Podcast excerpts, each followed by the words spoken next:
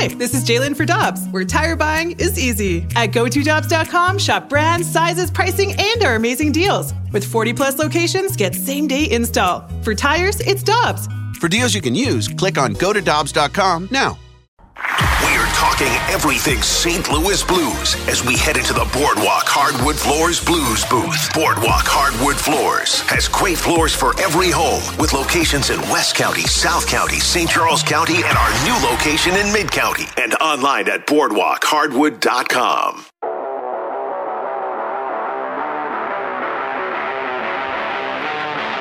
Coming up at the bottom of the hour, we have the fight. We're looking for a fighter. All you need to do is text in the word fight to 65780. Maybe Matthew will pick you at random, and you can fight me today here on 101 ESPN. Let's go to the Brown and Crouppen Celebrity Line where Hall of Famer Bernie Federko is standing by, of course, on the pregame, between periods, and postgame for Bally Sports. Bernie, good morning. How are you doing? Good morning, Randy. I'm doing fine. Are you concerned about a four game losing streak at this time of year? No, no, no, not not at all. I mean, this is a team that uh, I think is a little fatigued right now. We always talk about this time of the year, Randy. This is the the difficult time between. Usually, it's well, the, the schedule started a little later uh, this year than than normally, but uh, this is the time of the year. You know, through it's usually February, early March, where you kind of have a hard time getting uh, motivated to play the game. You're tired. You're a lot of travel, and uh, you know you can't see really the end of the season yet.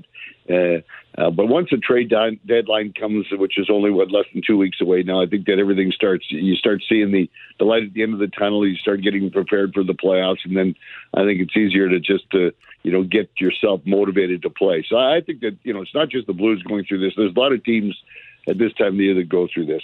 Bernie, I checked last night just to make sure that I was correct, and I was. It was March 9th through 17th of 2019.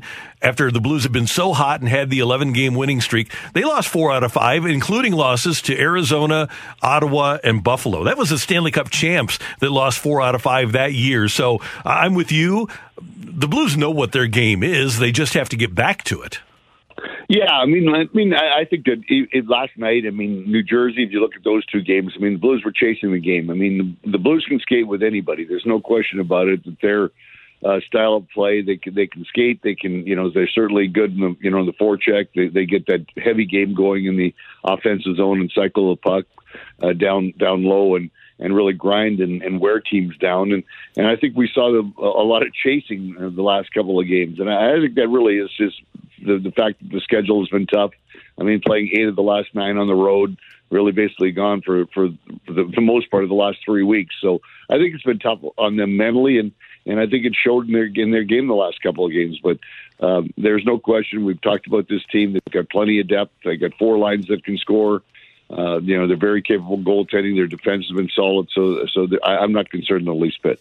You're right, Bernie. It has been a tough stretch from a scheduling standpoint, but the competition is about to really pick up when you have the Rangers coming into town. We saw that battle that the Blues had with them about a week ago. Then you have Nashville, Winnipeg. There's some tough opponents coming up for the Blues. So, with the fatigue that you're talking about, the dog days of hockey, hopefully they can mentally find that that next gear and turn it on because the opposition, uh, the competition that's coming, isn't really going to let them sit back.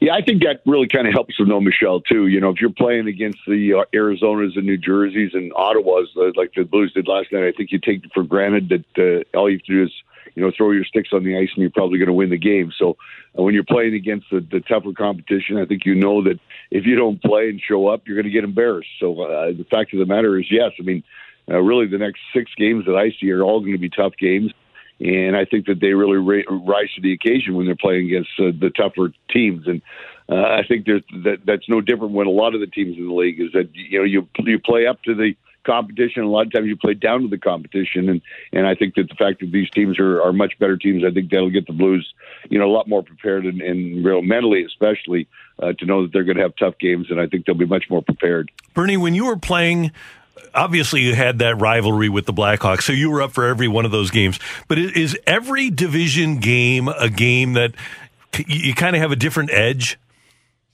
Yeah, you do, Randy. I mean, uh, you know, they're all four point games. I mean, we keep talking about four games, you know, mm-hmm. point games. You're going to be two behind or or you're going to be, you know, you can be four behind, or you're going to be even with them. I mean, if you're trailing at that time. So, um, you know what, with, with that, and, and and you know what, it's kind of changing a little bit now because, I mean, even with the the schedule now, I mean, you, the divisional games.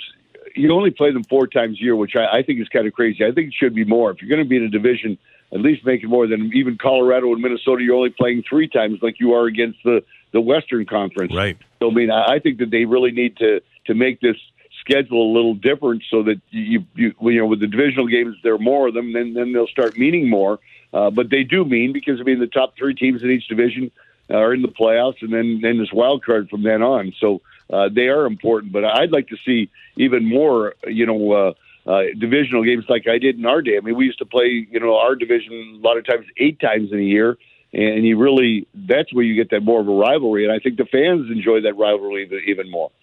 Bernie, ESPN.com did a piece where they were talking about each team's MVP during the month of February, and they selected Justin Faulk for the Blues and indicated that we're not really making a big enough deal about the great season that Justin Faulk has been having. Do you agree with the fact that he's been the MVP of the team lately? And if not Justin Faulk, who has been?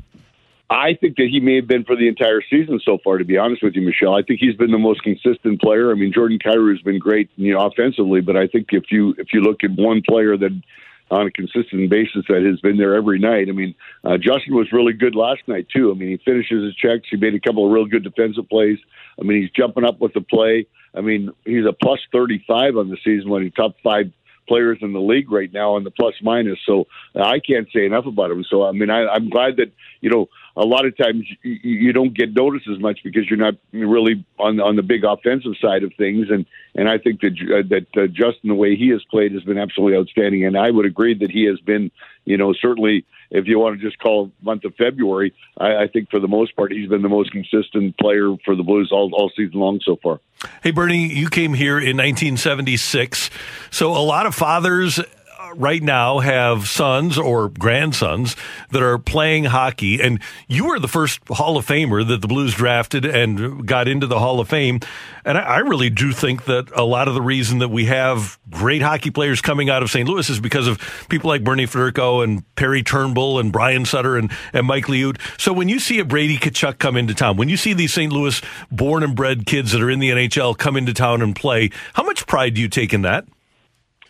Well, I think just as an alumni, uh, Randy, you know, yeah, we, I think we've all been responsible for that. I mean, I, I think that when you look at the alumni that we have in town, uh, we've got like over 50 guys that have stayed in town, and this goes back for years. I mean, starting with you know Barclay and Bobby, uh, you know Red, Berenson. I mean, these guys stayed in town and, and they were a big part of the community. I mean, Bruce Affleck is here. I mean, all these guys, and um, you know, we all have kids, and uh, when you have kids, you start, uh, you know, helping them with the coaching. You, you're taking them to the rink. Yeah, a lot of times when we're playing, we didn't have enough time uh, because we were traveling and playing all the time. But uh, you know, after you retire, you stay here. You get involved with your kids coaching, and then uh, you know you help out the other, pl- you know, parents that are that have not had kids or that played the game really and, and it keeps spreading. So, I, you know, I think we feel very proud that we've been able to be a part of that, and uh, I think it's been absolutely great. You know, my kids all played hockey in town, and now to see all these young kids uh, uh, now, you know, and they're not just uh, making the NHL. I mean, and they're becoming stars. Mm-hmm. You know, Brady and Matthew are, are great players. I mean,